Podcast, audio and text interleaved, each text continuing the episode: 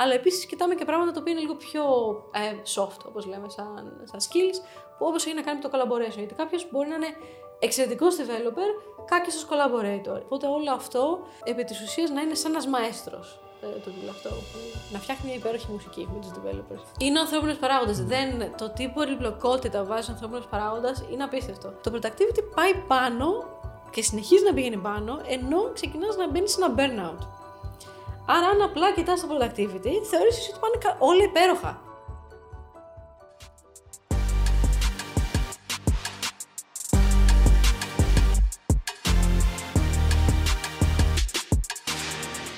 Γεια σας και καλώς ήρθατε σε ένα ακόμα Business Talks. Είμαι ο Δημήτρης και όπως πάντα είναι μαζί μου ο Χάρης και ο Άλεξ. Καλησπέρα, παιδιά. Γεια σε όλους. Καλησπέρα. Σήμερα είναι μαζί μας η Άλεξ Χάρης, co-founder της startup Adadot. Ευχαριστούμε πάρα πολύ που είσαι μαζί μας. Ευχαριστώ για την πρόσκληση.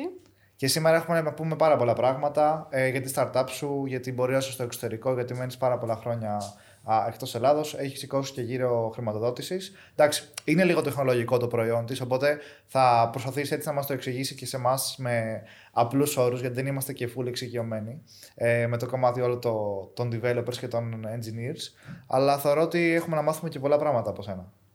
Έγινε. Ε, θα με συγχωρήσετε εξ αρχής για τα αγγλικά, ε, καθότι και πάρα πολλά χρόνια στο εξωτερικό. Ελπίζω αυτά που θα πω να είναι κατανοητά. Εγώ κάτι που θέλω να πω που είναι λίγο άσχετο με τη συζήτηση, αλλά δεν γίνεται να μην το πω, είναι ότι σίγουρα θα το σκέφτονται κάποιοι. Σήμερα είναι ο Άλεξ, ο Χάρης και η Άλεξ Χάρης. Εννοείται, γι' αυτό πήρα και την πρόσκληση, έτσι. Μόνο εγώ δεν κολλάω. Ισχύει. Μπορώ να φύγω, άμα θέλετε. Μπορώ να βάλω εγώ middle name Δημήτρης, ας πούμε. Άλεξ Δημήτρης Χάρης. Τον άντρα μου τον λένε James Δημήτρης. Α, θα μπορούσε να. Υπάρχει μια σύνδεση. Υπάρχει, υπάρχει, σύνδεση. Υπάρχει σύνδεση. Όλα, όλα τα αστέρια εναρμονίζονται. Άλεξε, θα μας πεις λίγο έτσι πώς. Ε, Καταρχάς, πώς ξεκίνησε η ιδέα σου; Ε, αν δηλαδή ήταν κάτι που το βρήκες εσύ στην καθημερινότητά σου, να μας πεις λίγο καταρχάς και τι κάνει η startup με απλά λόγια. Από εκεί και πέρα, πώς ξεκίνησε η ιδέα, για να πάμε μετά και λίγο πιο deep down στο, στα επιχειρηματικά. Έγινε. Λοιπόν, η startup επί βοηθάει developers να φτάσουν στο peak ε, του performance τους. Βοηθήσαν παιδιά performance στα ελληνικά. Την απόδοση. Την απόδοση αυτό λοιπόν. Ε, και χρησιμοποιούμε big data για να κάνουμε αυτό το πράγμα. Ε, αν σκεφτεί κανείς τον developer ως έναν αθλητή, ως ένα top professional athlete, ε, η, το performance και η αποδοτικότητα, ας πούμε, υπάρχει, έχει μια, μια καμπύλη πάνω στην οποία κινείται, έτσι. Είναι τυχάνει αυτή η καμπύλη είναι παρόμοια με την καμπύλη των μετοχών και τον τρόπο με τον οποίο κινούνται οι μετοχές. Δηλαδή, πάντα όταν μιλάμε για απόδοση, μιλάμε για momentum. Οπότε εμείς αυτό κάνουμε, ε, μπαίνουμε στα tools ε, στα οποία ε, χρησιμοποιεί ο developers καθημερινά, κάνουμε integrations, παίρνουμε αυτά τα data και προσπαθούμε να καταλάβουμε αν είναι σε, ένα ανωδικό, σε μια ανωδική μορφή της καμπύλης ή σε μια καθοδική. Και από εκεί και πέρα κάνουμε τις αντίστοιχες επεμβάσεις και παρεμβάσεις, ώστε να βοηθήσουμε να κρατηθεί το top αυτό κομμάτι της καμπύλης όσο το δυνατόν περισσότερο. Αυτός είναι ο σκοπός. Άρα, ουσιαστικά, όπως ένας ε, επαγγελματίας αθλητής μπορεί να μετρήσει τα πάντα, το βάρος του, το λίπος του, το, το χτύπο της καρδιάς, τις ανάσες του κτλ. Αντίστοιχα, ένας developer μπορεί να μετρήσει πράγματα όπως χρόνος ε, διεκπαιρέωσης εργασιών, mm-hmm. ποια τάσει το δυσκολεύουν, πού χάνει το περισσότερο χρόνο, πού μπορεί να γίνει πιο αποδοτικός κτλ. Ε, αυτό το, σε αυτό είναι πελάτες σου επιχειρήσεις που το αγοράζουν για να το εφαρμόσουν στις ομάδες τους; ή είναι developers που το κάνουν ατομικά για να βελτιωθούν οι ίδιοι, ας πούμε. Έχουμε και τα δύο. Ε, αυτό που προσπαθούμε τουλάχιστον στο κομμάτι ομάδα, ειδικά όταν μιλάμε για τις επιχειρήσεις που παίρνουν αυτό το προϊόν να κάνουμε, είναι να είμαστε bottom-up, να είμαστε developer first. Δηλαδή, προσπαθούμε ε, να βοηθάμε τον developer σε πρώτο βαθμό και όσον αφορά το manager του, δεν θέλουμε να πάμε να καρφώσουμε ότι τάδε developer δεν κάνει δουλειά ή δεν είναι αποδοτικός. Ο manager πάντα βλέπει aggregate, δηλαδή βλέπει το σύνολο των data για το δικό του team έτσι, ώστε να προστατεύσουμε και το privacy και το performance του individual, να μην τον αγχώσουμε, να μην τον βάλουμε σε μια κατάσταση στην οποία είναι σχετικά δυσάρεστη. Αυτός είναι, αυτό είναι το σκεπτικό.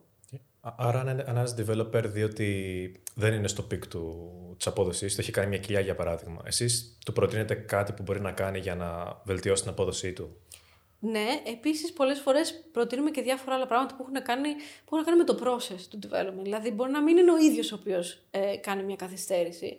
Μπορεί να είναι το γεγονός ότι κάποιος άλλος developer έχει ένα κομμάτι του κώδικα το οποίο πρέπει να γίνει review, το οποίο έχει πάρει πέντε μέρες, ας πούμε, να το περάσει από review. Έτσι.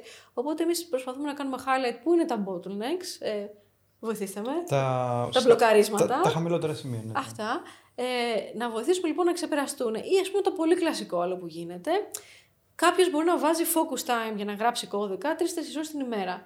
Αυτό το κρατάει ή επί της ουσίας αυτό που γίνεται διασπάται η προσοχή του μέσω Slack, του στέλνουν συνέχεια μηνύματα, στέλνει πίσω. Δηλαδή, σε ποιο βαθμό το αυτό το δυνητικό focus time ουσιαστικά αξιοποιείται; Όλα αυτά τα κάνουμε surface. Γενικά έχουμε γύρω στα 100 και metrics, τα οποία παίρνουμε από ε, GitLab, GitHub, ε, Slack, Google Workspace και Jira, τα οποία κοιτάμε είναι. Οπότε έχει πολύ ευρία κάλυψη το δικό μας το dataset. Τα οποία να πούμε για τον κόσμο που δεν τα γνωρίζει αυτά ότι είναι ε, εργαλεία και, και λογισμικά τα οποία συνήθως χρησιμοποιούν ομάδες από developers για, είτε για project management, είτε για task management, είτε για επικοινωνίας. Ναι, ευρέως είναι τρεις οι κατηγορίες. Mm-hmm. Το ένα έχει να κάνει με τον κώδικα που είναι τα code version tools, έτσι, ε, που είναι το GitLab και GitHub.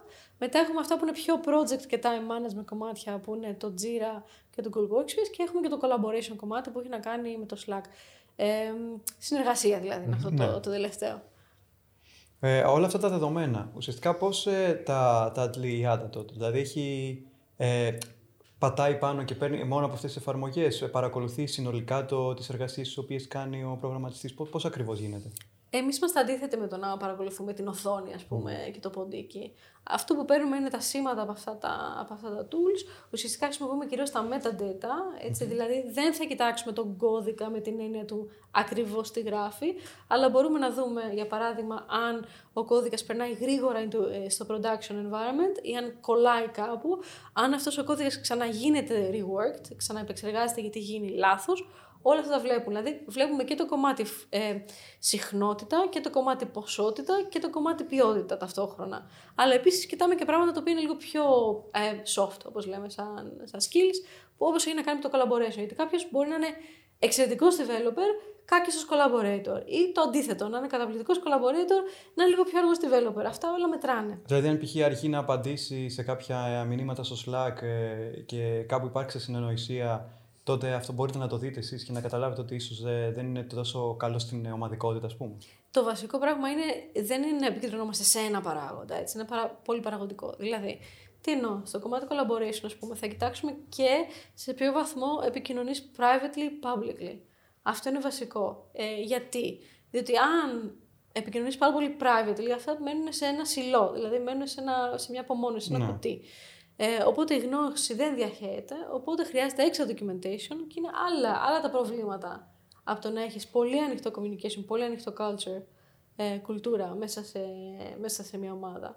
Οπότε είναι, κοιτάμε πολύ περισσότερο εύρος. Ε, επί της- απλά αυτά είναι εύκολα παραδείγματα τα οποία μπορώ να τα φέρω στην επιφάνεια. Μμμ. Και πότε ξεκίνησε η ιδέα του να θες να δημιουργήσεις κάτι τέτοιο και πόσα χρόνια περίπου υπάρχει η εταιρεία; Η εταιρεία υπάρχει από το 19. Είχαμε κάποια άλλα προϊόντα. Δηλαδή, έχουμε κάνει κανένα δύο pivots, ετσι Ε, και αρκετά sharp pivots, θα έλεγα. Αρκετά, ας πούμε, δυναμικά pivots. Ε, αυτό το προϊόν, σαν ιδέα, αυτή την εποχή πέρσι ξεκίνησε να υπάρχει. Δηλαδή, κάναμε ένα πάρα πολύ γρήγορο launch στο Product Hunt τέλος Ιανουαρίου, 28 Ιανουαρίου ήταν, το θυμάμαι. Ε, και βγήκαμε πρώτοι και από εκεί και πέρα χρησιμοποίησαμε αυτό σαν πάτημα ώστε να σηκώσουμε και το pre-seed γύρω μας και να κάνουμε hire ένα team ε, και να βρισκόμαστε στο σημείο που είμαστε σήμερα. Δηλαδή, ουσιαστικά το 22 ε, Οκ, ξεκίνησε. Άρα τύπου ξεκίνησε η εταιρεία σαν εταιρεία το 19, Ακριβώς. αλλά επειδή έγιναν δύο μεγάλες αλλαγές, ε, βλέπατε ότι κάτι δεν σας δουλεύει καλά όπως το θέλατε και είπατε ότι αλλάζω πολλά πράγματα. Ναι. Η τελική μορφή της επιχείρησης όπως είναι σήμερα ε, έχει μόνο ένα χρόνο ζωής ουσιαστικά. Ναι. Οκ, και τώρα πόσα άτομα είστε στην ομάδα; Είμαστε 9 σύνολο. Και ε, ε, έχετε, κάπου, έχετε κάπου γραφεία στην Αγγλία, Γραφεία δεν έχουμε. Έδρα έχουμε. έδρα στην Αγγλία, αλλά δουλεύετε όλοι remote. Ναι. Είναι και, το, και η φύση της δουλειάς τέτοια. Είναι η φύση της δουλειάς τέτοιας. Νομίζω θα κοροϊδευόμασταν άμα ε, μπαίναμε Ναι. σε μια θέση γραφείο 9 to 5, ας πούμε. Γιατί το δικό μας το κοινό είναι developers, πάρα πολλοί Ναι, ναι. δουλεύουν remotely, πάρα πολλοί δουλεύουν flexibly. Οπότε, ε, we eat our own dog food, όπως Ναι. λέμε και στην, και στην Αγγλία. Και νομίζω ότι αυτός είναι και ο λόγος που ουσιαστικά σκεφτήκατε να το κάνετε αυτό. Γιατί όταν δουλεύεις ουσιαστικά remote από το σπίτι, τότε θα πρέπει να υπάρχουν κάποια εργαλεία που να, να σε βοηθάνε να καταλάβεις το πόσο παραγωγικός είσαι. Και γιατί υπάρχουν περιπτώσεις που μπορεί να δουλεύεις λιγότερο ή περιπτώσεις που να δουλεύεις περισσότερο. Ναι. Οπότε λίγο χάνεται το μέτρο αν δεν είσαι στο γραφείο και πρέπει να βρεις τρόπους να το ρυθμίζεις. Εμείς είχαμε κλασικά παραδείγματα. Δηλαδή, είχαμε το παράδειγμα ενός ενός πολύ junior developer, έτσι, ο οποίος είχε πάρα πολύ έντονες μεταπτώσεις στον τρόπο με τον οποίο δούλευε και ο άνθρωπος ο ίδιος ήθελε να το μανατζάρει λίγο καλύτερα αυτό, γιατί Ναι. δημιουργούσε διάφορα προβλήματα και στη δουλειά και στην προσωπική ε, ζωή. Ή κλασικά είχαμε περιπτώσεις όπου ως ομάδα θεωρήσαμε ότι είχαμε βγάλει τη δουλειά. Τι δουλειά. Και μετά κοιτάμε τα data και τι είχαμε κάνει; Είχαμε δουλέψει μία μέρα πάρα πολύ. Οκ. Και μας φαινόταν ότι είχαμε κάνει απίστευτη δουλειά. Αλλά απλά ήταν η Πέμπτη και την Παρασκευή είχαμε το retrospective μας, δηλαδή το, το, το, wrap, το τέλος, ας πούμε, το, αυτού, του, αυτού του session.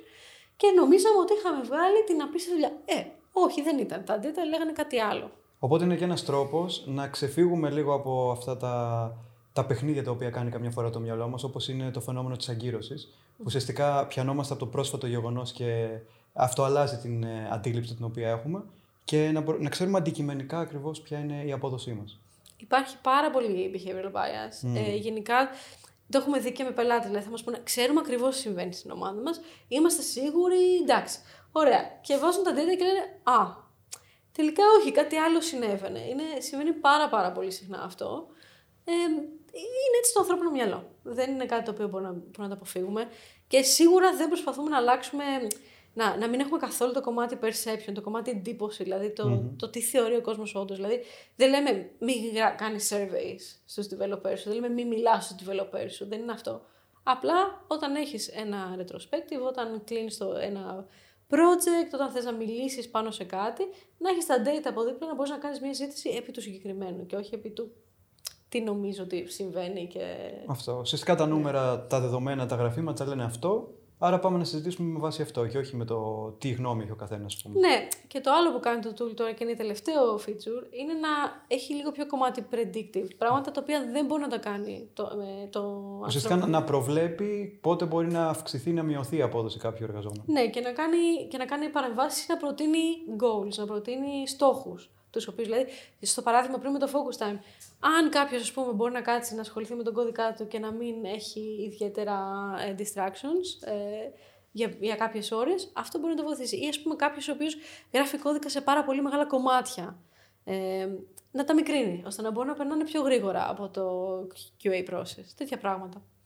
Οπότε μπορεί κάποιος ουσιαστικά να χρησιμοποιήσει αυτό το εργαλείο ώστε να ξέρει από πριν, να μπορεί να ρυθμίσει από πριν ε, την ε, δουλειά την οποία είναι να κάνει. Ε, Δεν ξέρω αν το ρώτησα καλά, αλλά εννοώ ότι από τη στιγμή που έχει και την, ε, και την πρόβλεψη, μπορεί με αυτόν τον τρόπο να, να προβλέψει και ο ίδιος κα- κατά κάποιο τρόπο τη συμπεριφορά του. Κατά κάποιο τρόπο ναι. Σε βάθος χρόνου αυτό που θα κοιτάξουμε να κάνουμε είναι να, έχουμε, να βοηθάμε και το ίδιο το, το workflow. Ε, ώστε ας πούμε αν κάτι παραμένει σε QA πάρα πολύ συχνά να μπορούμε να πούμε ok παιδιά κινήστε το ή να δώσουμε και κάποιο ε, automation στον τρόπο με τον οποίο δουλεύει. Οπότε όλο αυτό ε, επί της ουσίας να είναι σαν ένας μαέστρος ε, το δούλο αυτό που να φτιάχνει μια υπέροχη μουσική με τους developers. Όχι του Παπαγαλιάτη. Όχι. όχι. Τι μου θύμισες τώρα το παπαγαλιά. Λείπω και 20 χρόνια. Blast from the past. Τώρα που πες λίγο 20 χρόνια, θες να μας πεις λίγο και για, το, και για την πορεία σου αυτή; Ναι, λοιπόν, ε, εγώ γεννήθηκα μεγάλος στην Αθήνα. Έκανα το πρωτοπτυχίο εδώ. Ε, μετά αυτό Σε που ποιο έγινε. τμήμα; Πα, ε, Πανεπιστήμιο Πυραιός, Διεθνών και Ευρωπαϊκών. Έτσι. Ε, μετά πήγα ένα Εράσμους για έξι μήνες στη Γαλλία.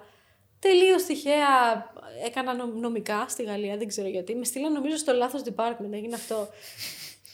Η σημασία έχει εμπειρία βέβαια του το Ναι, Erasmus, οπότε, εγώ καλά και πέρασα. Νομικά, νομικά. οκ. Εγώ καλά Why not? πέρασα. Απλά ήταν πάρα πολύ δύσκολο Ναι. ε, να μάθεις γαλλικό δίκαιο στα γαλλικά. Ξαφνικά. Έτσι. Ε, Γιατί εμείς εντάξει είχαμε πολύ μικρό κομμάτι δικαίου στο mm Διεθνές και Ευρωπαϊκό. Ήταν ναι, μεν ένα τρίτο, αλλά δεν ήταν, δεν ήταν το core subject. Μετά ε, πέρασα στην Οξφόρδη για μεταπτυχιακά. Ε, εκεί έκανα.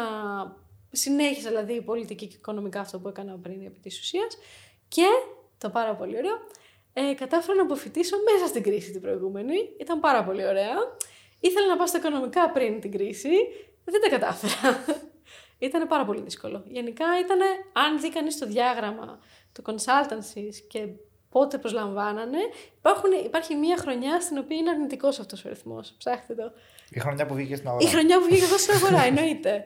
Αυτό τι σου δημιούργησε, σε βοήθησε κάπως με την έννοια ότι υπήρχε μια αρνητική κατάσταση έξω η οποία μπορεί να σε βοήθησε να, κάν, να κάνεις κάποια πράγματα διαφορετικά που στο μέλλον να τα βρήκες καλύτερα; Ε, δεν ξέρω πώς θα είχαν γίνει τα πράγματα αν είχα καταφέρει και είχα πετύχει το στόχο μου. Η αλήθεια είναι.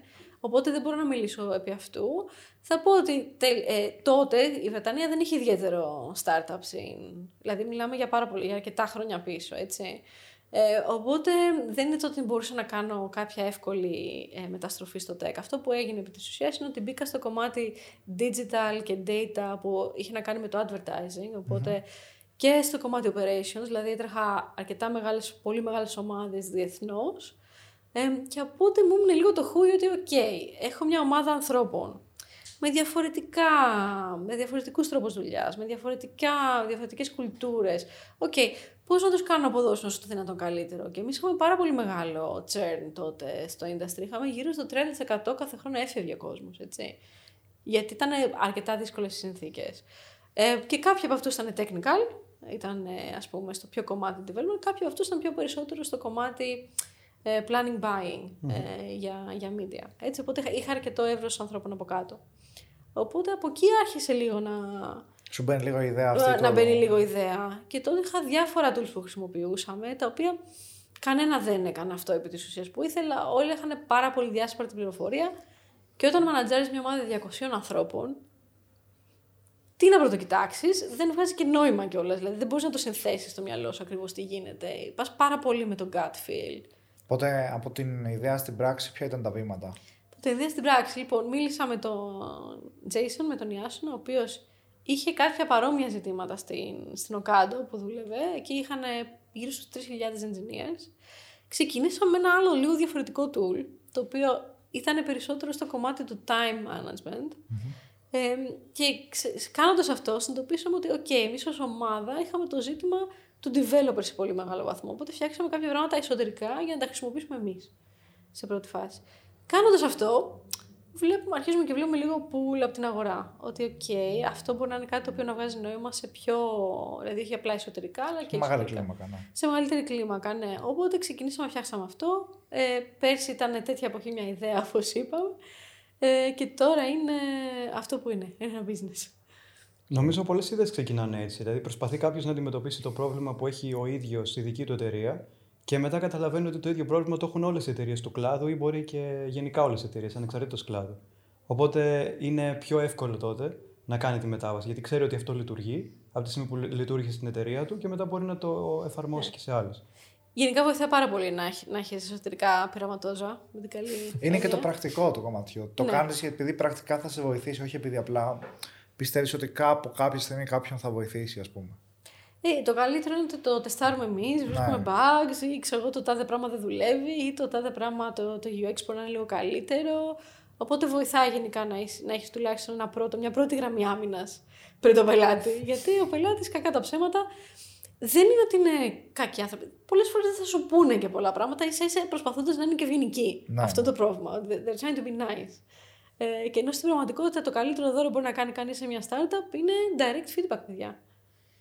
Δεδομένου ότι βρίσκεσαι σε ένα κλάδο ο οποίος είναι tech και καλός ή κακός είναι ανδροκρατούμενο, ε, λίγο πολύ. Ε, αντιμετώπισες κάποια προβλήματα στην έως τώρα πορεία σου, σε οποιοδήποτε επίπεδο, είτε είναι ε, fundraising, είτε να ξεκινήσει την ιδέα, οτιδήποτε. Λοιπόν, εγώ θα έλεγα παρότι οι developers οι περισσότεροι είναι άντρες, ε, τους βρίσκω πάρα πάρα πολύ generous πάρα πολύ γενναιόδοροι με τον χρόνο τους. Είναι υπέροχοι άνθρωποι, είναι πανέξυπνοι άνθρωποι. Εγώ δηλαδή θα, θα μπορούσα να γράψω ένα love letter στους developers αυτή τη στιγμή. Ε, είναι υπέροχοι. Είναι πάρα πολύ ε, curious. Περίεργοι. Πάρα πολύ περίεργοι. Ε, οπότε είναι, δεν θα έλεγα ότι δηλαδή μου έχει μιλήσει κάποιος άσχημα ή μου την έχει πέσει. Δεν έχει υπάρξει τέτοιο πράγμα. σα ίσα επειδή είμαι λίγο anti-pattern, ε, νομίζω και τρίζει και το ενδιαφέρον πολλές φορές. Δηλαδή, ε, καμιά φορά καν, ε, τους κάνει έκπληξη, ειδικά αν είναι Έλληνες, ε, που ας πούμε θα τους στείλω ένα μήνυμα στα ελληνικά. Και λένε, όχ, ναι. γυναίκα και Ελληνίδα στο, σε, σε data, deep, science, deep data προ, ε, προϊόν. Δεν, δεν νομίζω ότι υπάρχει και άλλη τώρα στη δική μας την κατηγορία τουλάχιστον, δεν έχω δει. Αλλά αυτό βοηθάει. Τώρα, καμιά φορά μπορεί να μιλήσεις, ας πούμε, σε επενδυτές. Καμιά φορά μπορεί να πάρεις λίγο ένα feedback του τύπου κοριτσάκι ή και, και τα λοιπά, αλλά γενικά θα έλεγα it's their loss. Γιατί εγώ, ας πούμε, δεν θα έκανα ιδιαίτερη business με κάποιον ο οποίος δεν τουλάχιστον δεν μιλάει σε ισότιμο βαθμό. Αυτό είναι πολύ σωστή αντιμετώπιση. Γενικά υπάρχουν διαφορές ανάμεσα στην Αγγλία και την Ελλάδα, γιατί είπες ότι ειδικότερα ας πούμε, από Έλληνες ε, έχεις αυτή την αντιμετώπιση το, του στυλ πώς και έτσι. Ναι. Ε, διαφορές. Καλά, πολλές διαφορές.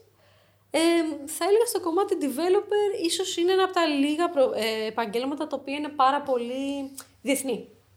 Δηλαδή και οι Έλληνες developers θα έχουν κάποια γνώση από κομμάτια, από articles, από πράγματα τα οποία διαβάζουν online, ε, τα οποία είναι διεθνή. Δηλαδή το, το, η εφαρμοσιμότητά τους δεν είναι να κάνει με το location, ε, είναι πολύ περισσότερο, πολύ περισσότερο broad. Τώρα από άλλο, άλλο τύπου διαφορές, σε κλίμακα, σε μεγέθη, σε νοοτροπίες. Ας πούμε ένα πράγμα που έχει κάνει τρομερή εντύπωση. Στην Ελλάδα είναι πολύ πιο εύκολο να πεις σε κάποιον πάμε για καφέ και να μιλήσεις business. Στην Αγγλία δεν υπάρχει περίπτωση. Προτιμάει ο άλλος δηλαδή να κάνει τη συζήτηση μέσω online, μέσω ενός email. Ε, αυτό, αυτό και σε working hours, ας πούμε, σε ώρες δουλειάς ή το κάνει και εκτός ε, ωραρίου; Το κάνει και εκτός ωραρίου. Εδώ μου κάνει επίσης αυτή εντύπωση. Ενώ στην Αγγλία είναι πάρα πολύ. Είναι πολύ πιο οριθιωτημένα τα πράγματα. Ε, αυτό που είναι νομίζω και λίγο πιο πολύ η κουλτούρα. Ε, έχει μια διαφορά. Αλλά ναι. Γενικά νομίζω οι Άγγλοι είναι γνωστοί για το γεγονός ότι όλα τα τυποποιούν. Ότι θέλουν για όλα να υπάρχει συγκεκριμένο πλαίσιο με θεσμικό, κανόνες, ένα, δύο, τρία, ναι. διαδικασίες. Ναι. Που... Έχει τα καλά του, έχει τα κακά του αυτό. Ναι. Από τη μία ψήλο ξέρεις που βρίσκεσαι και είναι οι κανόνες πολύ συγκεκριμένοι. Απ' την άλλη δεν υπάρχει και παρέκκληση. Αυτό. Δεν υπάρχει το, το flexibility. Σου λείπει κάτι από την Ελλάδα ε, όλα αυτά τα 20 χρόνια. Α, πω, πω, αυτή είναι δύσκολη ερώτηση. Ε, κατά καιρούς μου λείπουν πολλά. Απλά είναι και θέμα συνήθειας, είναι και θέμα προσωπικότητας. Έχω συνηθίσει πλέον έξω, γιατί μιλάμε για πάρα πολλά χρόνια.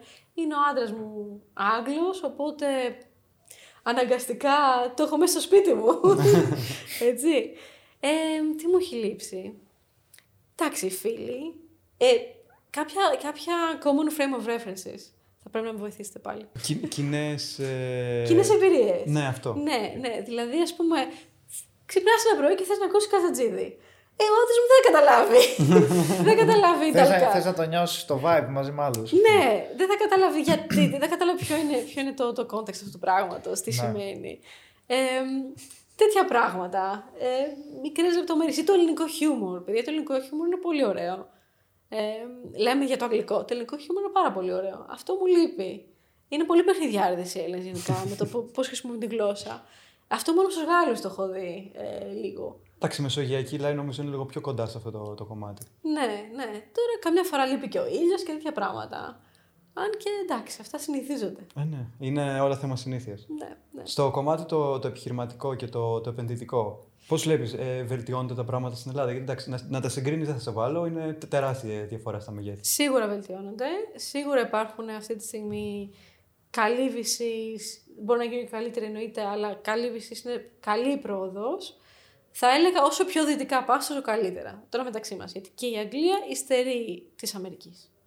Έτσι, δηλαδή στην Αμερική είναι, το, το οικοσύστημα είναι τελείως διαφορετικό. Ένα απλό stat που είχα διαβάσει προάλλες, στην Αμερική γύρω στο 60% των ε, VCs έχουν περάσει από startup, είτε να είναι founders, είτε να είναι εργαζόμενοι. Ε, στην Ευρώπη είναι 8%. Τόσο μικρό μπορεί, να, μπορεί να λέω και βλακές. Κάπου εκεί πάντως, είναι μικρό. Είναι μικρό.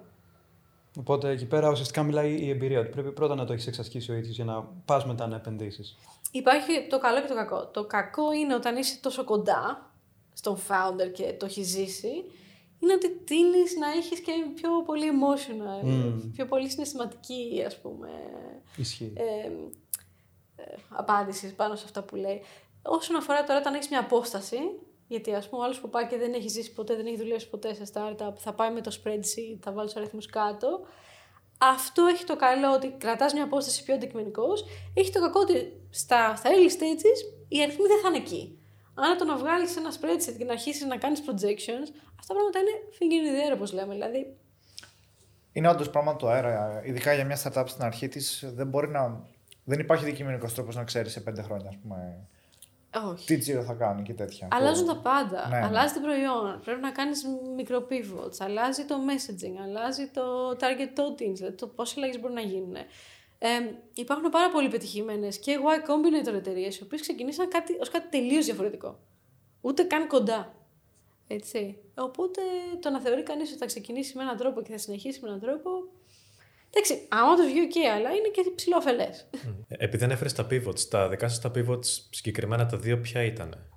Τα δύο. Είχαμε ξεκινήσει, παιδιά. Ε, θα γελάσουμε τώρα. Ως ε, data-driven marketplace. Δηλαδή, για, για προσωπικό. Τι γίνεται; Πάλι λύναμε το θέμα δουλειά, ε, efficiency ε, κτλ, κτλ. Απλά το λύναμε με λίγο διαφορετικό τρόπο. Αυτό που κάναμε είναι ότι προσπαθούσαμε να βρούμε in real time το σωστό άτομο για τη σωστή δουλειά μέσα σε εταιρείες να, να, να γίνει αυτό πάρα πολύ πιο γρήγορα και πάρα πολύ πιο αποτελεσματικά. Μετά καταλάβουμε ότι το να μπλέξεις κανείς με ανθρώπους και να μετακινεί του ανθρώπους από το, ξέρω, εγώ, το ένα project στο άλλο και να τους ματσάρει. Ευχή και κατάρα, όποιος το φτιάχνει αυτό, αυτή τη στιγμή να σταματήσει άμεσα. Είναι πάρα πολύ δύσκολο. Ε, ε, Είναι δύσκολο ή ήταν ο ανθρώπινος παράγοντας που έβαζε εμπόδιο ουσιαστικά. Γιατί κάποιος πει δεν θέλω να φύγω, με βολεύει εδώ. Είναι ο ανθρώπινος παράγοντας. Δεν, το τι πολυπλοκότητα βάζει ο ανθρώπινος παράγοντας είναι απίστευτο. Και το χειρότερο είναι ότι κάναμε εμείς interviews με πελάτες και μας λέγανε ε, Δυσκολεύομαι πάρα πολύ να βρω το σωστό άτομο για τη δουλειά. Και νομίζαμε εμείς ότι άμα το κάνουμε αυτό γρήγορα, άμα κάνουμε δηλαδή το, μα- το ματσάρισμα, ότι είναι αντικειμενικά αυτό το πρόβλημα. Στην πραγματικότητα δεν ήταν αυτό. Δεν ήταν αυτό καθόλου. Στην πραγματικότητα ούτε αυτοί ξέραν τι θέλαν. Οπότε όταν δεν ξέρεις ακριβώς συγκεκριμένα τι θέλεις με πολύ συγκεκριμένα χαρακτηριστικά, ε, δυσκολεύεσαι και περισσότερο να βρεις το πώς πώς κάνεις qualify κάποιον, ας πούμε. Δεν είναι μόνο αυτό. Ήταν ότι για να πάρουν ήδη την απόφαση δεν μπορούσαν τόσο εύκολα. Γιατί Ναι. αυτοί δεν είχαν κατασαλάξει στο μυαλό τους μέσα what good looks like. ετσι Οπότε, ωραία, τους λέω. Σε δύο λεπτά σου έχω, το, σου έχω έτοιμο το, το perfect άνθρωπο. Να τους. Ναι, αλλά μήπως να δω και κάποιον άλλον και αρχίζω. Ναι, ναι. Άρα το πρόβλημα δεν ήταν η ταχύτητα με την οποία βρει το, τον υποψήφιο. Η ταχύτητα είναι. Το πρόβλημα Τι ήταν. δεν ξέρει δηλαδή, τι θέλεις. δεν ξέρεις τι θέλεις ή ο ίδιος δεν αισθάνεσαι confident στη δική σου την κρίση να πάρεις μια απόφαση. Άρα είναι άλλο το ζήτημα. Λοιπόν, αυτό ήταν το. Και εννοείται βεβαίως μετά είναι ο ανθρώπινος παράγοντας ότι ο άλλος άνθρωπος on, the- on the other end, αν μπορεί όντως εκείνη τη στιγμή να θέλει να μετακινηθεί, να κάνει αυτό και, και είναι το βολεύτηκα, δεν θέλω. Ε, ξέρω εγώ, βρίζω με τη γυναίκα μου, άρα τώρα δεν είναι μια καλή εποχή. Είναι υπερβολικά κομπλέξ ο ανθρώπινος παράγοντας. Οπότε λέμε πάρα πολύ ωραίο αυτό. Δεν θα το ξανακάνουμε. Α περάσουμε να κάνουμε software. Και τουλάχιστον από εκεί και πέρα, οτιδήποτε είχαμε, είχαμε φτιάξει ήταν στο software. Οπότε το δεύτερο iteration πάλι είχε να κάνει. Το, το, όταν ξεκινήσαμε να φτιάξουμε software, πάλι είχε να κάνει λοιπόν με το κομμάτι εργασία αποτελεσματικότητα. Αυτό ήταν λίγο περισσότερο στο time management. Και είχαμε ένα πολύ random feature, το λέγαμε drowning level, το οποίο έχει να κάνει ότι όταν κάποιος έχει δουλέψει πάρα πολλές μέρες in a row, ε, πάρα πολύ Στη σειρά. στη σειρά, πολλές ώρες, ε, τότε αυτό που έκανε αυτό το πράγμα έκανε ένα, ε, έκανε ένα notification στον, ε, ή- στον ίδιο και στο manager ότι ξέρεις κάτι είναι, ε, είναι πολύ, πολύ long. Θα πάθει burnout. Θα άνθρωπος. πάθει burnout, λοιπόν. Και έτυχε τώρα αυτό να είναι μέσω COVID και πάθαν όλοι λαλά ε, οι πελάτε με το που το βλέπανε. Είναι πάρα πολύ ωραίο αυτό.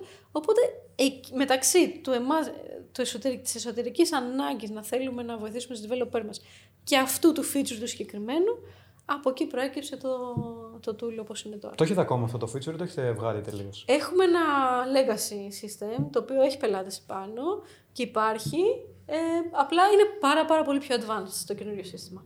Εντάξει, προφανώς. Και είπατε ότι έχετε βάλει και predictive analytics. Αλλά ήθελα να ρωτήσω πάνω σε αυτό. Αρχικά είπαμε για τον ανθρώπινο παράγοντα ότι είναι πολύ απρόβλεπτος. Και κατά δεύτερον, εί- είστε ας πούμε τώρα μόνο ένα χρόνο εταιρεία, οπότε δεν ξέρω μέχρι, τι, μέχρι ποιο σημείο ουσιαστικά θα έχετε συλλέξει δεδομένα. Είναι αρκετά αυτά τα δεδομένα για να, και σε συνδυασμό με τον ανθρώπινο παράγοντα για να βγάλει ασφαλές προβλέψεις το, Λοιπόν, το σύστημα. Ναι, πολύ καλή ερώτηση. Εμείς γενικά έχουμε ένα πολύ scalable τρόπο για να παίρνουμε data. Οι περισσότερες εταιρείες που είναι data heavy, το, η νου- το νούμερο ένα ζήτημά τους είναι ότι δεν μπορούν να βρουν τα data. Ε, οπότε εμείς το, το έχουμε λύσει αυτό με, τεχνικ, με τεχνικούς τρόπους. Δεν είναι αυτό το challenge. Ε, το challenge είναι ε, πολύ περισσότερο στο να έχουμε το breadth and depth of data. Έτσι, γιατί ο κάθε άνθρωπος έχει δικό του, δικό του επίπεδο που αντέχει την πίεση. Έτσι, και είναι μοναδικός σε αυτόν τον άνθρωπο. Ε, οπότε τι γίνεται, το να μπορείς να κάνεις ασφαλέστερα ένα prediction σημαίνει ότι πρέπει να έχεις ένα βάθος χρόνου data το οποίο τα έχουμε. Αλλά δεν είναι όλοι, δεν έχουν όλοι το ίδιο βάθος χρόνου. Αυτό είναι Οπότε το... μπορεί να γίνει λίγο πιο προσωποποιημένο ουσιαστικά, δηλαδή να, να διαβάζει τη συμπεριφορά του κάθε ανθρώπου, οπότε με βάση αυτήν να κρίνει. Ναι. Είναι, είναι καθαρά προσωπημένα τα, τα suggestions αυτά που βγάζουμε. Κάνουμε βέβαια τρία επίπεδα ανάλυσης. Το ένα είναι το προσωπικό, το ατομικό. Το άλλο είναι μέσα στην ομάδα, γιατί άμα κάποιος είναι σε μια ομάδα η οποία δεν λειτουργεί ή υπολειτουργεί, αυτό θα, υπάρχει, θα έχει κάποιο αντίκτυπο, έτσι. Προφανώς. Και από εκεί και πέρα έχουμε το τρίτο επίπεδο που είναι ε, σε όλο το database. Εμείς αυτή τη στιγμή μπορούμε να δούμε γύρω στους 16.000 developers. Ε, από χτες δηλαδή είναι 16. Αυτό τώρα σε αριθμούς σημαίνει νομίζω στην Ελλάδα είναι 11.000 developers. Δηλαδή είναι, αν πιάναμε όλους, στην Ελλάδα μας έμεναν και, και κάποιοι. Αυτό είναι σαν, σαν αριθμός. Όταν μιλάγαμε προηγουμένως off the record, ανέφερες ότι κάνετε και ένα white paper με findings τα οποία δεν έχουν ξαναβρεθεί. Είναι δηλαδή original. Ναι. Ε, υπάρχουν κάποια που πιστεύεις ότι αξίζει να αναφερθούν. Ναι, έχουμε, είναι αρκετά, οπότε θα προσπαθήσω να το κάνω να το συμπτύξω λίγο. Ε, σε πρώτη φάση, εμείς θεωρούμε ότι οι developers όσον αφορά το performance τους είναι πολύ κοντά ε, σε professional athletes, έτσι, δηλαδή άμα δει κανείς τις καμπύλες ε, αποδοτικότητας είναι παρόμοια τα, τα data. Και επίσης, οι professional athletes είναι πάρα πολύ κοντά στο stock and share market, δηλαδή υπάρχει, τα πάντα έχουν να κάνουν με momentum. Έτσι, οπότε ξεκινάμε με αυτή την παραδοχή. Τώρα, όσον αφορά το momentum, πάρα πολλοί κόσμος θεωρεί ότι οι developers γενικά έχουν μία είναι ευθεία. Ενώ στην πραγματικότητα είναι καμπύλες. Είναι πάνω κάτω, πάνω κάτω συνέχεια. Έτσι. Τώρα, το πρόβλημα με αυτό το πράγμα είναι ότι κανείς δεν ξέρει ποτέ σε ποια φάση του momentum βρίσκεται. Αν δηλαδή συνεχίσει με αυτόν τον τρόπο, θα συνεχίσει να ανεβαίνει ή όχι. Εκείνη είναι η δυσκολία. Και ποτέ δεν το ξέρει. Ο ίδιος ο άνθρωπος δεν το ξέρει. Τώρα, το νούμερο ένα finding που βρήκαμε είναι ότι πάρα πολλές φορές όταν κάποιος κοιτάει απλά το productivity, χωρίς να κοιτάει τα άλλα κομμάτια συνεργασίας κτλ., όλα αυτά τα patterns, το productivity πάει πάνω και συνεχίζει να πηγαίνει πάνω, ενώ ξεκινάς να μπαίνεις σε ένα burnout. Άρα, αν απλά κοιτάς το productivity, θεωρείς ότι πάνε όλα υπέροχα, καταπληκτικά. Ε, και στην πραγματικότητα αυτό που σημαίνει είναι ότι απλά έχεις φτάσει στο peak του momentum και μετά θα πέσει από κάτω. Δηλαδή, στα επόμενα ένα με δύο sprint θα έχεις πρόβλημα. Δεν γίνεται να, να πηγαίνει συνέχεια πάνω. Δεν γίνεται, αλλά κι όμως τα περισσότερα tools και τα περισσότερα frameworks που υπάρχουν, παιδιά, κάνουν την παραδοχή ότι τα πράγματα απλά πάνε πάνω. Άμα το σκεφτεί κανείς. Αυτό ισχύει λίγο στο stock market που το ανέφερες πριν. Δηλαδή, ε, μακροπρόθεσμα πάντα πηγαίνει προς τα πάνω. Ναι, πάντα πηγαίνει προς τα πάνω. Απλά ε, υπάρχουν πάρα πολύ μεγάλες Προφανώς, καμπύλες. ναι. Και, και κάποιες μεγάλες πτώσεις κιόλας. Ειδικά μετά από μια ε, φούσκα, θα, θα είναι μεγάλη και η πτώση όταν θα σκάσει. Ακριβώς. Οπότε αυτ- ένα finding ήταν αυτό. Ε, το άλλο finding είναι ότι στα early stages των startups και το ξέρει κανείς διαισθητικά, αλλά ας πούμε οι CTOs και οι VPs of engineering δουλεύουν, είναι πάρα πολύ hands-on, υπερβολικά hands-on, τύπου 10 φορές περισσότερο από ότι οι juniors. Ε, όσον αφορά το collaboration και το communication, 100 φορές περισσότερο, σε volume, σε, σε visibility, σε τέτοια πράγματα. Τώρα, το πιο απίστευτο πράγμα βέβαια από αυτό είναι ότι παρότι έχουν όλο αυτό το, το overwork, αυτή την πολλή δουλειά, ε, το burnout risk σε αυτούς είναι μικρότερο από ότι σε, σε κάποιον ε, junior member of staff. Και ο λόγος είναι ότι υπάρχει ένα sense of purpose, παιδιά βοηθήστε με μετά. Αίσθηση του σκοπού. Μια αίσθηση σκοπού, ε, η οποία λειτουργεί ως ένας τρόπος με τον οποίο ε, τους βοηθάει λίγο να επεξεργαστούν το άγχος, να επεξεργαστούν την πίεση ε, και να είναι, να είναι καλύτερα. Έτσι, αυτή είναι μια βασική διαφοροποίηση. Θέλω να κάνω κάτι, ξέρω γιατί το κάνω και έχω το πάθος να το, να το Είναι το κυνηγήσω. πάθος, οπότε ναι. αγνώ το ότι υπάρχει αυτή η κούραση ουσιαστικά και δεν κουράζομαι τόσο ώστε να. Ναι, Όσο μια, σε μια άλλη περίπτωση που απλά θα έκανα τη δουλειά μου και θα είχα πολλή δουλειά, οπότε θα κουραζόμουν. Και αυτό είναι ακριβώς. γιατί νομίζω μπορούν να δουν και το αποτέλεσμα της δουλειάς. Οπότε ξέρουν ακριβώς τι θα πετύχουν και όταν θα το δουν να ολοκληρωθεί να- και όταν θα το δουν να ολοκληρώνεται, θα νιώσουν περισσότερο την, ε, την τοπαμίνη και επίσης νομίζω ότι είναι και κάτι που τους αρέσει. Δηλαδή, για να ασχοληθεί κάποιος με τον προγραμματισμό, σημαίνει ότι του αρέσει, έστω και, έστω και λίγο, ας πούμε, ότι είναι ε, φαν του συγκεκριμένου επαγγέλματος. Μα το ερώτημα είναι το αντίθετο. Ε, γιατί, ωραία, άμα ξέρουμε ότι αυτό δουλεύει για τους CTOs, για τους VPs, πώς μπορούμε να φέρουμε ένα παρόμοιο, μια παρόμοια αίσθηση σκοπού στους πιο juniors, ώστε να μην έχουν τόσο πρόβλημα burnout, έτσι; Ε, Δηλαδή είναι, είναι, και, το, είναι και το τούμπαλιν ε, επί της ουσίας. Όντως. Εκεί πέρα τι, τι πιστεύετε, δηλαδή, βασικά τι πιστεύεις εσύ προσωπικά σε αυτό το κομμάτι; Για τους juniors. Ε, είναι ένα πολύ, μια πολύ καλή χρυσή τομή μεταξύ του να αφήνεις κάποιον να έχει αρκετά, αρκετή αυτονομία σ- στον τρόπο με τον οποίο δουλεύει και αρκετό support. Δηλαδή πρέπει να έχεις μια κουλτούρα η οποία να ενθαρρύνει το, την αποτυχία Έτσι, να είναι safe στην αποτυχία, ώστε να μπορεί να αισθανθεί και ο άλλος ότι «OK, θα προσπαθήσω κάτι και αν δεν βγει είναι οκ. Δεν δηλαδή θα έχω πρόβλημα». Γιατί νομίζω το χειρότερο που μπορείς να κάνεις με τους juniors είναι να τους φοβήσεις. Να φοβήθει κάποιος ότι θα, θα δοκιμάσω κάτι, δεν θα πάει καλά και θα με κράξουν ή θα έχω θέμα. Ναι. Ναι. Και αυτό δημιουργεί πολύ, πολύ άσχημο τρόπο δουλειάς επίσης. Γιατί πολλές φορές τα... είναι, είναι πάρα πολύ creative, ε, πολύ δημιουργικό επάγγελμα το development. Δηλαδή το θεωρούμε τεχνικό. Στην πραγματικότητα είναι δημιουργικό, είναι problem, είναι problem solving. Προσπαθούν να λύσουν προβλήματα με τον καλύτερο δυνατό τρόπο. Έτσι. Άρα αυτό είναι, έχει αυτή τη δημιουργία μέσα του, δεν είναι απλά γράφω κώδικα. Γενικότερα αυτό το, το μοντέλο που έχετε δημιουργήσει θα μπορούσε να εφαρμοστεί και σε άλλες θέσεις ή ακόμα και σε άλλους κλάδους; Και ναι και όχι. Ε, για να εφαρμοστεί θα πρέπει να έχουμε τα data που μπορούμε να φέρουμε μέσα, να είναι real, real time, να είναι ζωντανά ε, και να υπάρχει ένα, ένας τρόπος δουλειάς ο οποίος να έχει μια δομή. Έτσι, δηλαδή οι developers δουλεύουν με sprint, με retrospectives, ε, μπορεί να χρησιμοποιούν Scrum ή Kanban ε, μεθοδολογίες, αλλά έχει μια δομή αυτό το πράγμα και το αποτέλεσμα είναι μετρήσιμο ε, μέχρι, ως, ε, μέχρι ως σημείο, έτσι. Ε, οπότε θα πρέπει να υπάρχουν αυτά τα, τα αποτυπώματα, τα ψηφιακά, ώστε εμείς να μπορούμε να τα συλλέξουμε. Δηλαδή, ρόλοι όπως sales είναι μια χαρά. Ρόλοι όπως, ξέρω εγώ, ένας ταμείας, ας πούμε, σε μια τράπεζα ή ένας ταμείας σε ένα σούπερ μάρκετ, είναι πολύ πιο δύσκολο εγώ να μαζέψω τα, τα data, ώστε να ξέρω ότι πραγματικά αυτό είναι αποδυτική δουλειά ή όχι. Ναι. Οπότε εξαρτάται. Οπότε γενικά ε, σε θέσεις οι οποίες έχουν το, το ψηφιακό στοιχείο και υπάρχουν ψηφιακά δεδομένα μπορεί να εφαρμοστεί αυτό και είναι κάτι που μπορεί να βοηθήσει κιόλας σε κάποιον για να μπορεί να ρυθμίσει και τη δική του παραγωγικότητα αλλά και τον manager του αν υπάρχει για να μπορέσει να, να του αναθέτεις σωστά εργασίες. Θέλω ψηφιακά δεδομένα και όπως είπα, μια δομή. Δηλαδή, ας πούμε, παράδειγμα, designer. Εκεί έχει ένα ψηφιακό αποτύπωμα, αλλά τώρα το τι θεωρείται καλό και γρήγορο και είναι πολύ πιο δύσκολο γιατί έχει ένα πολύ μεγαλύτερο κομμάτι το οποίο είναι μη αντικειμενικό. Ναι, ακριβώς. Επί Είναι της το ουσίας. υποκειμενικό στοιχείο. Υποκειμενικό και όλα αυτά. Είναι η πιο σωστή λέξη.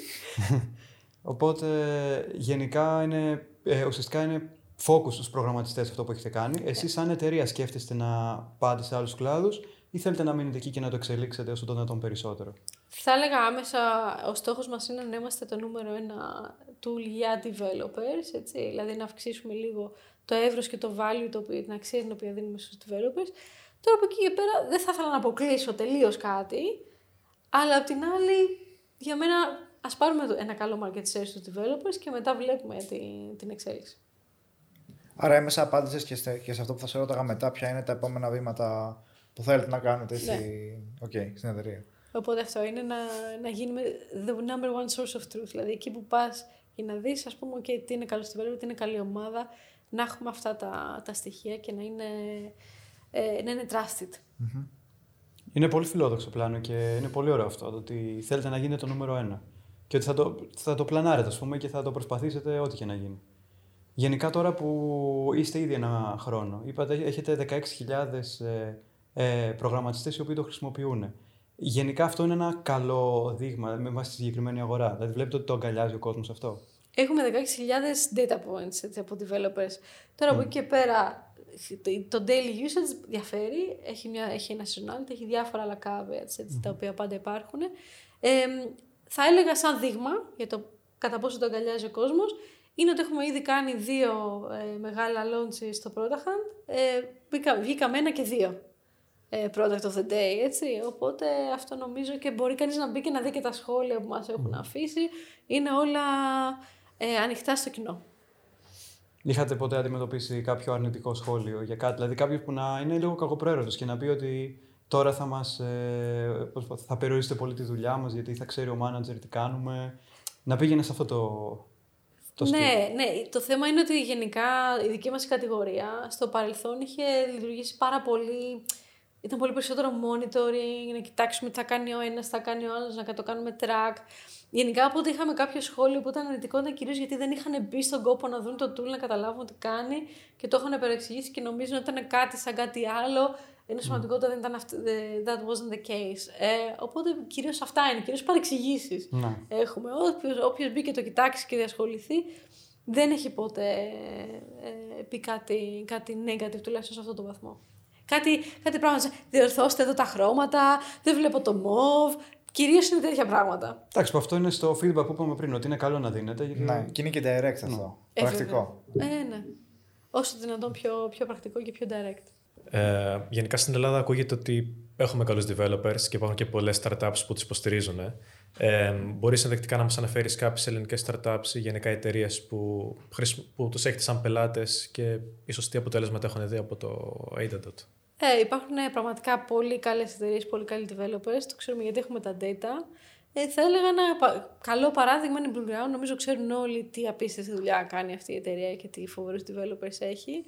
Ε, αλλά πραγματικά είναι, θα έλεγα, το απίστευτο πράγμα που κάνουν εταιρείες όπως η Blue- η Blue Ground είναι πάρα πολύ, πώς να το πω, conscious στον τρόπο με τον οποίο ε, κάνουν approach, πάλι τα αγγλικά μου, τους Προσεγγίζουν, developers. ε, τους, ε, Προσεγγίζουν τους, τους developers, δηλαδή παίρνουν αποφάσεις οι οποίες έχουν ε, πάρα πολύ σκέψη από πίσω τους. Δεν είναι άντε να ξεκινήσουμε να κάνουμε πέντε, πέντε δύο βλακίες. Νομίζω έχουν επενδύσει πάρα πολύ σε αυτό το τομέα ε, και πραγματικά μου κάνει πάρα πολύ μεγάλη εντύπωση ε, πόσο μπροστά είναι πολλές εταιρείες στην Ελλάδα πάνω σε αυτό. Ναι, και γενικότερα η Blue Ground ας πούμε, που αναφέραμε τώρα είναι από τους πρεσβευτές του ελληνικού οικοσυστήματος startup ε, στον κόσμο, από τις πιο μεγάλες.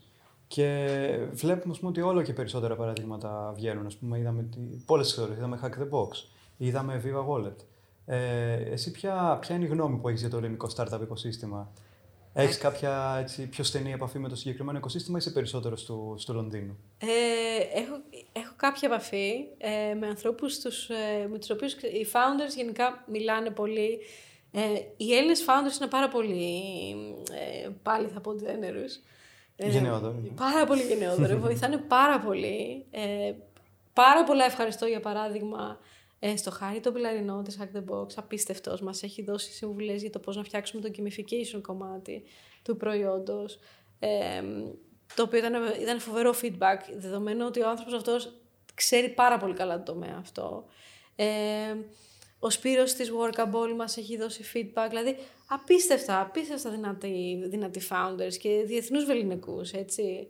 Οπότε είναι νομίζω υπέροχο το να μπορεί κανείς να κάνει αυτές τις κουβέντες. Ε, γενικότερα, στους ε, κύκλους, ας πούμε, στου, τους βρετανικούς, ποια είναι η άποψη που έχουν για τις ελληνικές startups; Είναι θετική, αρνητική, ίσως δεν, δεν τις ξέρουν και τόσο; Δεν τις ξέρουν και τόσο, θα έλεγα. Δηλαδή, και δεν υπάρχουν και πολλές ε, βρετανικές, sorry, ελληνικές startups, οι οποίες είναι, δραστηριοποιούνται πάρα πολύ έντονα στο Λονδίνο. Ε, τουλάχιστον αυτές που είναι, είναι μικτές με Άγγλους, δηλαδή υπάρχει διάφορα...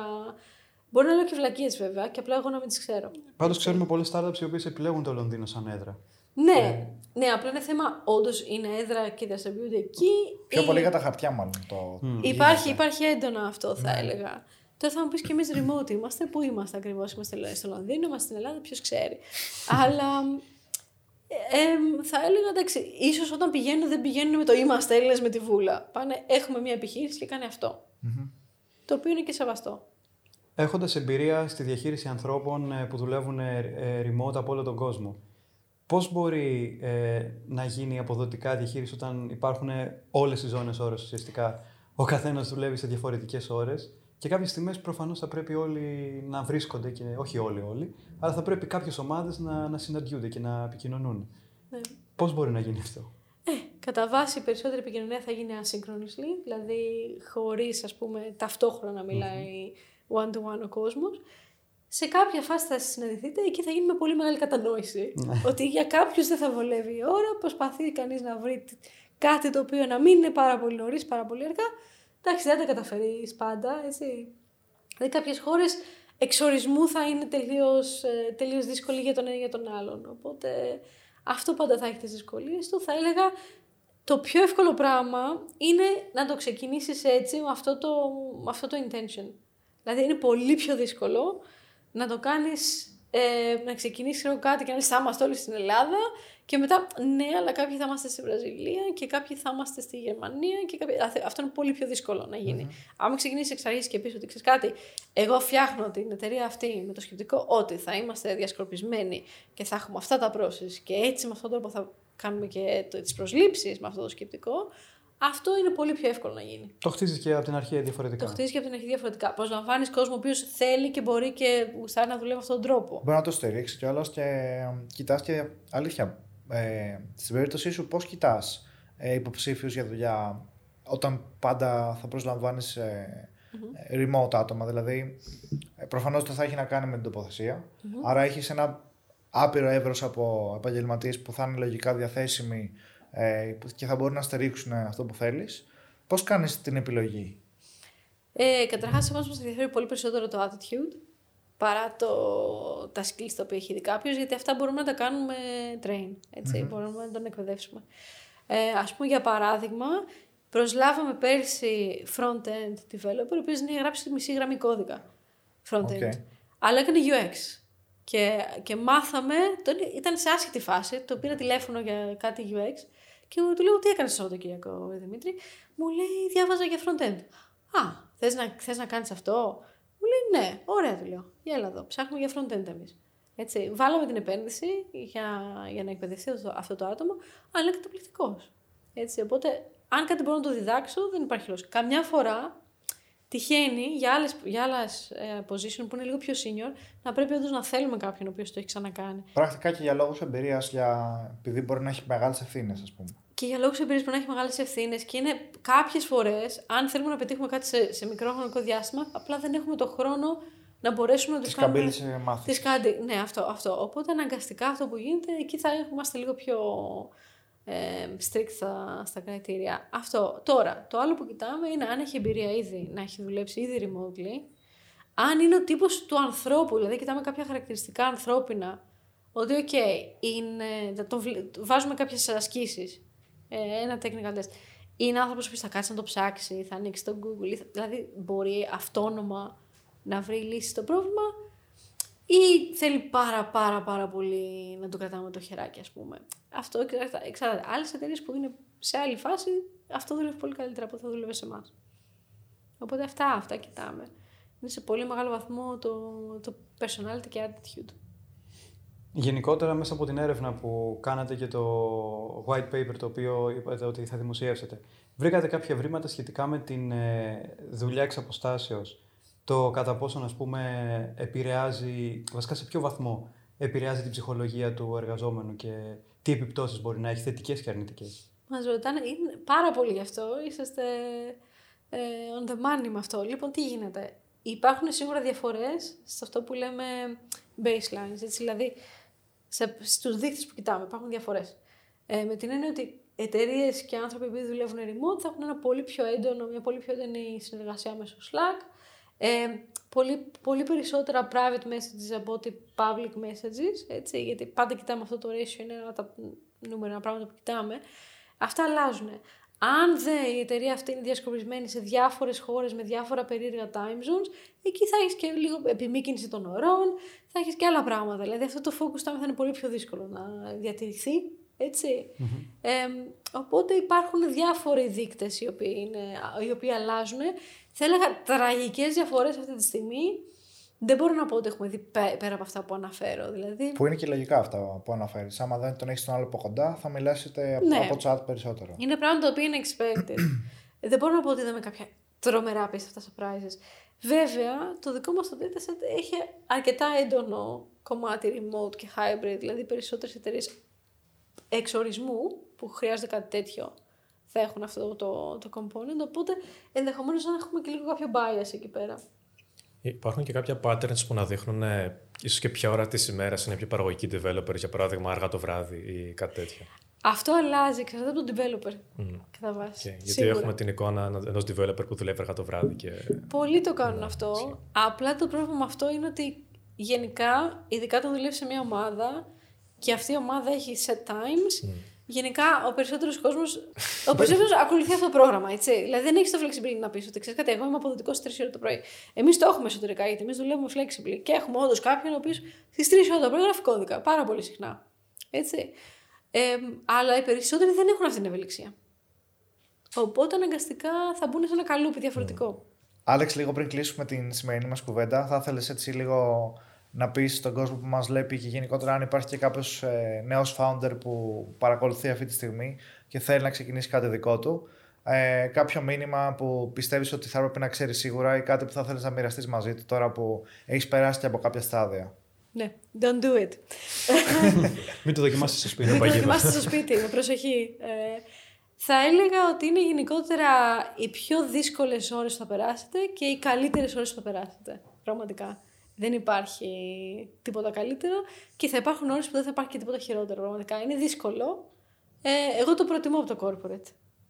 Ε, βαριόμουν πολύ στο corporate προσωπικά. Μμμ. Ενώ τώρα που υπάρχουν αυτές οι καμπύλες ότι νιώθεις ότι είσαι στο πίξ, ότι θα τα κατακτήσεις όλα και μετά νιώθεις ότι όλα καταραίουν. Πέντε φορές Και την γίνεται ημέρα αυτό αυτό, έτσι, συνέχεια του κάθε μπαλίνου. μέρα. Ναι, ναι, Ναι. ναι. Νομίζω αν βλέπαμε τις καμπύλες ενός startup founder, τα πράγματα θα ήταν τελείως διαφορετικά από ότι στα υπόλοιπα που είπαμε με τους επαγγελματίε αθλητέ και τους προγραμματιστέ. Θα πήγαινε κάπω. Έχει, έχει πολύ μεγάλη, νομίζω, ε, πολύ μεγάλη εύρος κινήσεων αυτό είναι η καμπύλη αυτή. Αλλά είναι αυτό, τα highs are really highs, like lows are really lows, όπως λέμε, έτσι. Δηλαδή έχεις αυτό το, αυτή τη, τη διακύμανση, που είναι πάρα πάρα πολύ μεγάλη. Ζεις στα άκρα. Ζεις στα άκρα, αυτό είναι extreme sport. Ε, οπότε θα έλεγα αυτό να, είναι, να έχει κάποιος υπόψη του. Ότι θα μάθει πάρα πολλά πράγματα, ότι είναι υπέροχος σαν εμπειρία, αλλά ότι αυτά που βλέπουμε στην τηλεόραση και ξέρω εγώ, ξύπνησε ένας ένα πρωί, του ήρθε μια ιδέα, ε, μίλησες σε δύο-τρεις επενδυτές, πήρε 800 εκατομμύρια, μετά ήρθε Και ξέρω μετά εγώ από το ένα Twitter. χρόνο είναι εκατομμυρίουχος. Ναι, αυτό παιδιά, δηλαδή δεν ξέρω που υπάρχει. Ε, με το μεταξύ γελάω κάτι φορές γιατί ο co-founder, ο Ιάσονα, λέει καμιά φορά: Αμάν με όλους αυτούς στο Ιντερνετ να σταματήσουν όλα είναι ψέματα ότι είναι τόσο εύκολο.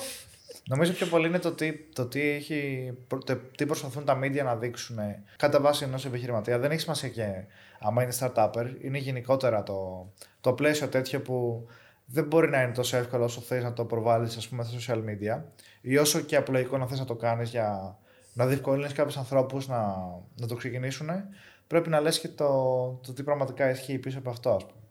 Νομίζω, αν είναι κάποιος προετοιμασμένος ότι θα γίνουν αυτά με αυτόν τον τρόπο, νομίζω είναι και πολύ πιο εύκολο τουλάχιστον κανείς να μην λέει ψέματα στον Να, εαυτό να του. το αποδεχτεί ότι θα υπάρχουν και αυτές οι πάρα πολύ δύσκολες μέρες. Ναι. Όχι για κανέναν άλλο λόγο. Γιατί καμιά φορά σ- συμβαίνουν πράγματα και αν δεν έχεις καθόλου το perspective να μιλήσεις με κανένα δυο άλλους founders, μου, Α, καλά αυτό. Να δεις εμείς τι πάθαμε. Δηλαδή, αυτό είναι πολύ κλασικό. ε, νομίζω ότι κάτι έχεις κάνει λάθος, ας πούμε. Ενώ στην πραγματικότητα it's part of the game. Έτσι, αυτό. Πραγματικά δεν υπάρχει founder που να έχουμε μιλήσει και στο business, το ξαλαγεί off the record, ο οποίος να μην έχει αντιμετωπίσει μια μεγάλη δυσκολία ή να έχει κάνει κάποιο μεγάλο λάθος. Οι περισσότεροι όντως έχουν κάνει pivot όπως έχεις κάνει κι εσύ. Οπότε υπάρχει αυτό. Είχαμε μάλιστα και κάνει επεισόδιο με έναν founder ο οποίος παράλληλα να χάσει 800 χιλιάρικα από πελάτες. Δηλαδή είχα, σε τέτοιο επίπεδο. Δεν το είδα αυτό το επεισόδιο, ευτυχώς. γιατί καρδιακή. Τα είναι. κατάφεραν όμως. Πάλι Και, και το αστείο είναι ότι ο καθένας από, από αυτούς ε, έχει μια ιστορία που λες όταν, όταν στη λέει και όταν την ακούς λες: Πω, πω, αυτό είναι πραγματικά γίνεται μία στο τόσο. Αλλά ο καθένας, η κάθε επιχείρηση έχει περάσει από μια φάση που λες: Μαλάκα αυτό γίνεται μία στο τόσο. Δεν γίνεται να το πάθει εσύ. 100%. Και όμως γίνεται. 100%. Αυτό- α, Γι' αυτό θα έλεγα, αν κάποιος πάει να ξεκινήσει, να φτιάξει ένα network από founders. Το νούμερο ένα πράγμα, για να του δίνουν κάποιο, κάποιο perspective, έτσι να καταλαβαίνει λίγο και που πατάει. Γιατί αλλιώς όλα φαίνονται βουνό ναι. και ε, αδύνατο να τα ξεπεράσει κανείς, ή όλα φαίνονται υπερβολικά καλά. Είναι και αυτό δηλαδή. Γενικά, Μια τοπία, ας πούμε. Ναι. Ότι όλα πάνε τέλεια. ναι, και γενικά θέλει αυτό το πράγμα, αυτό το πάνω κάτω να ισορροπήσει. Ναι. Αυτό, αυτό έχουν πολύ Συνήθως, καλό. ε, όταν νιώθεις ότι όλα πάνε τέλεια, κάτι δεν κάνεις καλά. Κάτι, γενικά ναι, γενικά οι έμπειροι founders τους βλέπεις όλους να, «Μμ, οκ, όλα πάνε καλά, Μμ, να δούμε τώρα τι θα σκάσει. Αυτό, το περιμένουνε, ξέρουνε. Είναι όπως ένα αστείο που λέει όταν λύνεις κατευθείαν την άσκηση των μαθηματικών, ας πούμε, και νομίζεις ότι έχεις κάνει, λα- ε, τα έχεις κάνει σωστά, σίγουρα κάπου έχεις κάνει λάθος, γιατί κάτι σου Ναι. έχει ξεφύγει. Κάπως έτσι είναι και με τις startups γενικά και, και για την επιχειρηματικότητα, όχι μόνο startups. Ακριβώς. Και γενικότερα, if you're the smartest person in the room, είσαι μάλλον στο, Αυτό. στο λάθος room. Αυτό. Οπότε αυτό είναι και ένα μήνυμα που θέλεις να, να περάσεις στους startups. Φυσικά ε, πρέπει να το, να το δοκιμάσεις κάποιος. Κάποιος που το θέλει πραγματικά και έχει την ιδέα και την όρεξη να το κυνηγήσει, θα το κυνηγήσει όπως έκανες κι εσύ. Απλά πρέπει να είναι προετοιμασμένος και για το, για το σενάριο ότι θα γίνουν κάποια λάθη, θα, γίνουν κάποιες, ε, ε, θα έρθουν κάποιες ε, δύσκολες μέρες. Ναι, και ακόμα το κυνηγάμε έτσι. Δηλαδή, δεν είναι ότι έχουμε κάνει ε, την τρελή εξαγορά ή το IPO, ξέρω εγώ. Όχι, ακόμα εκεί είμαστε, ακόμα στην αρχή είμαστε έτσι. Οπότε έχουμε ακόμα και εμείς ψωμί. Και αυτό είναι κάτι που δεν ακούμε συνήθως. Δηλαδή, ακούμε για πάρα πολλές επιτυχημένες startups, αλλά λέμε και ποιος κρίνει ότι αυτή η startup είναι επιτυχημένη; Δηλαδή, μπορεί μια startup να έχει πάρει 2 εκατομμύρια χρηματοδοτήσεις και ακόμα να μην έχει βγάλει προϊόν ή να έχει λίγα συμβόλαια ή να, να έχουν βγει άλλοι ανταγωνιστές που κάνουν καλύτερα πράγματα. Και εν τέλει να, να, νομίζει, να φαίνεται ότι είναι επιτυχημένη γιατί έχει πάρει 2 εκατομμύρια να μην έχει κάνει τίποτα. Όχι, θα έλεγα το επιτυχημένο startup είναι αυτό που έχει ξέρω εγώ, υποληθεί, έχει τελειώσει το. Δηλαδή έχει, έχει τελειώσει ο Αυτό. κύκλος, ας πούμε, επί της ουσίας. Ναι. Πριν από αυτό, ποτέ δεν ξέρεις. Που ακόμα και μετά από αυτό υπάρχει το debate για άλλα πράγματα που Ναι. και πολύ σωστά υπάρχει. Ναι. Αλλά ναι, μεγάλη κουβέντα. Ή ξέρω εγώ κάποιος την έχει πουλήσει στην εταιρεία και μετά λέει Α, την πουλήσανε σωστά, σε σωστό σημείο. Γιατί μετά μπορεί να πάνε, ας πούμε, να αξίζει 10 φορές τόσο. Όπως με το Instagram, ας πούμε, που Ναι. λέγανε «Α, Κοίτα πόσο φτηνά το αγόρασε, πούμε, εγώ το, το Meta. Ή κοίτα πόσο ακριβά. Επίσης. Ε, υπήρχαν δύο. Ναι, υπήρχαν... και, και για την εποχή ήταν τεράστιο το Ήταν ποσό. ακριβά. Εγώ το Ναι, θυμάμαι ναι. αυτό. Ναι. Ήταν ακριβά για την εποχή. Και τώρα γυρνάνε πίσω και λένε Κοίτα πόσο φτηνά το πήρε. Αυτό. Και βλέπουμε και άλλες εξαγορές που έχει κάνει με, με προϊόντα που δεν είναι τόσο δυνατά όσο είναι το Instagram, που έχουν δώσει πολύ περισσότερο. Και δεν του Αλλά, έχουμε. δει. αλλάζει και η αγορά τώρα. Που... Αυτό. Τα Ναι. πάντα αλλάζουν. Είναι όπως το συνέχεια. ποδόσφαιρο, ας πούμε, που θα δεις, ας πούμε, λες καλά. Έπαιρνες κάποτε το Ζιντάν με τόσα και τώρα παίρνεις αυτόν. ξέρω εγώ. Ζητάν. Τι θυμήθηκε. Δείχνουμε για την ηλικία Αυτό μας. δηλαδή ότι συγκρίνουν ενώ έχουν ε, αλλάξει οι αγορές. Προφανώς ε, δεν συγκρίνονται οι αξίες του παίκτη, συγκρίνεται η τιμή που έχει στην αγορά εκείνη τη στιγμή. Κάπως έτσι είναι και με τις ε, startups. Και αυτά αλλάζουν συνέχεια. Αυτό. Οπότε, σε ευχαριστούμε πάρα πολύ για τη σημερινή μας κουβέντα. Εμείς περάσαμε πολύ ωραία. Πιστεύω ότι και ο κόσμος έμαθε αρκετά πράγματα για το πώς λειτουργεί μια τόσο έτσι, τεχνική startup από πίσω και είχες μια πολύ ωραία ιστορία να μας πεις. Οπότε, σε ευχαριστούμε πάρα πολύ.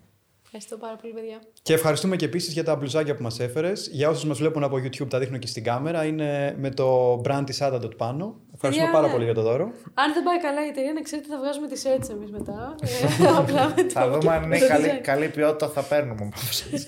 Μια χαρά καλή ποιότητα είναι. και θα είναι και ιστορικά αυτά, γιατί δεν θα, δεν θα ξανακυκλοφορήσουν. έτσι, με αυτό το συλλεκτικό. Αλλά θα πάει καλά. Ναι. Αυτό. Πραγματικά ναι, πιστεύουμε ότι θα πάει πάρα πολύ καλά. Ήδη έχει ξεκινήσει να πηγαίνει. Οπότε σου ευχόμαστε και εμείς τα καλύτερα. Γιατί πραγματικά βοηθάει αυτό που κάνετε και αξίζει να πάει καλά. Εύγενε. Ευχαριστούμε πάρα πολύ. Ευχαριστούμε πολύ και εσάς που παρακολουθήσατε μέχρι το τέλος. Αν σας άρεσε το βίντεο, μην ξεχάσετε να μας αφήσετε ένα like γιατί πραγματικά βοηθάει τον αλγόριθμο του YouTube. Όπως επίσης και να κάνετε μια εγγραφή στο κανάλι γιατί έρχονται πάρα πολύ ωραίες συνεντεύξεις όπως ακριβώς η σημερινή στα επόμενα επεισόδια.